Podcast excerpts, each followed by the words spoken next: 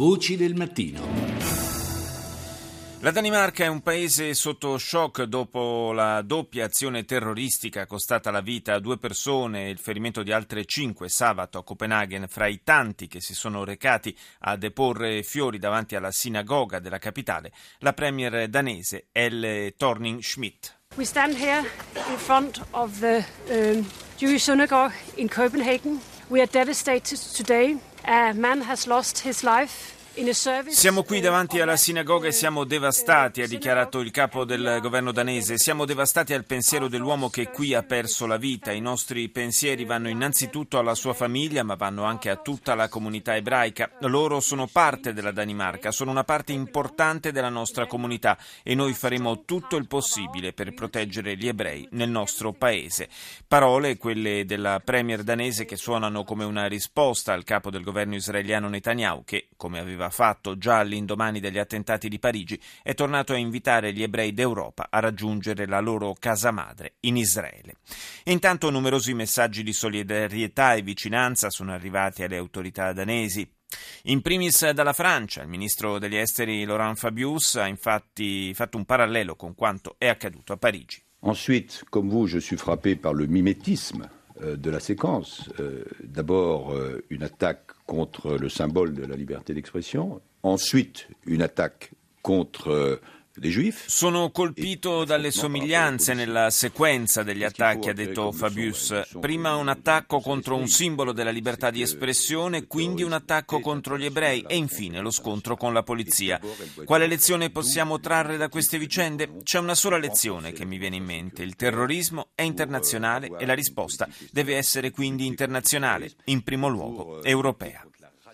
Ci spostiamo in Argentina dove continua a tenere banco il caso del presidente Kirchner eh, che il successore del procuratore Alberto Nisman, trovato morto, lo ricorderete, nella sua abitazione, eh, accusa a sua volta di essere coinvolta nel presunto insabbiamento delle responsabilità iraniane nell'attentato antiebraico di Buenos Aires del 1994, costato la vita a 85 persone. Do il Buongiorno Omero Chai, esperto di America Latina e inviato del quotidiano La Repubblica. Buongiorno.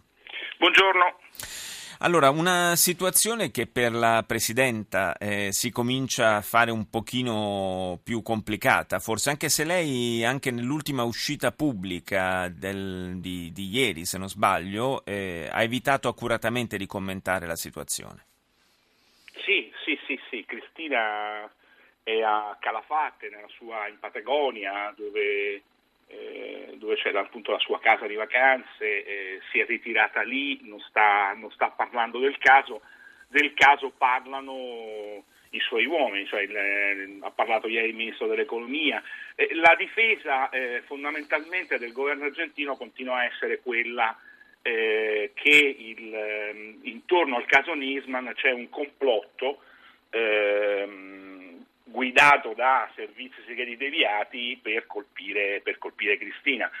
Eh, comunque il problema è, è, un, è, una situazione drammatica anche di, di, fine ciclo, cioè nel senso che a Cristina restano pochissimi mesi di governo perché a ottobre ci sono le elezioni presidenziali, quindi eh, ormai manca, manca poco eh, e, questo, e, questo, sta un po' forse provocando anche altri, altri problemi.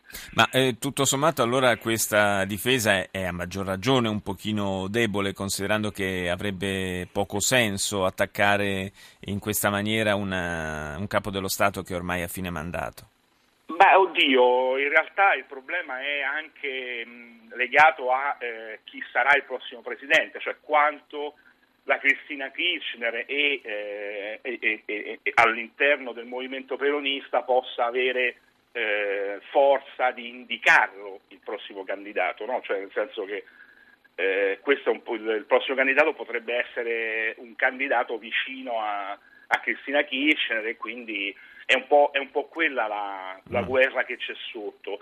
Dopodiché il problema del, del, del caso Nisman è che è un mistero eh, che ha almeno eh, tre possibilità diverse e, e, tutte sono credibili, cioè, non, molto, sarà molto difficile che l'inchiesta arrivi da qualche parte. Anche se Questo... in Argentina diciamo che buona parte dell'opinione pubblica alla, alle tesi del suicidio crede davvero poco.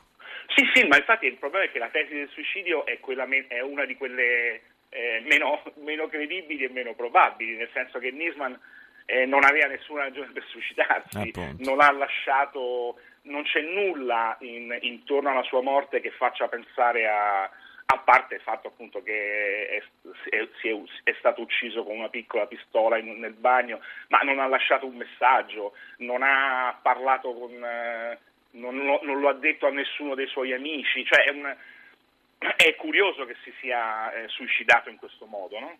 Quindi diciamo che se dietro questo suicidio non suicidio ci dovesse essere la mano di un servizio segreto, non sappiamo bene quale, eh, sarà probabilmente molto difficile arrivare a una conclusione di questa indagine. Ma sì, eh, sicuramente, sicuramente è, la cosa, è, la cosa, più difficile, nel senso che non...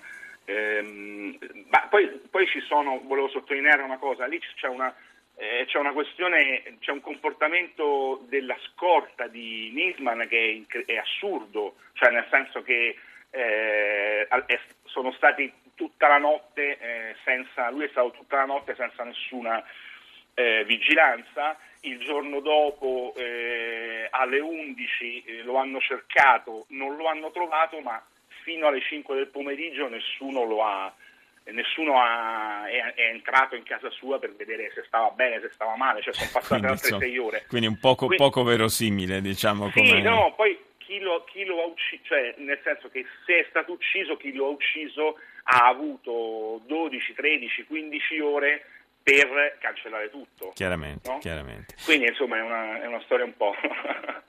Sì, destinata probabilmente a rimanere uno dei tanti misteri mondiali. Io ringrazio Omero Ciai della Repubblica per essere stato nostro ospite.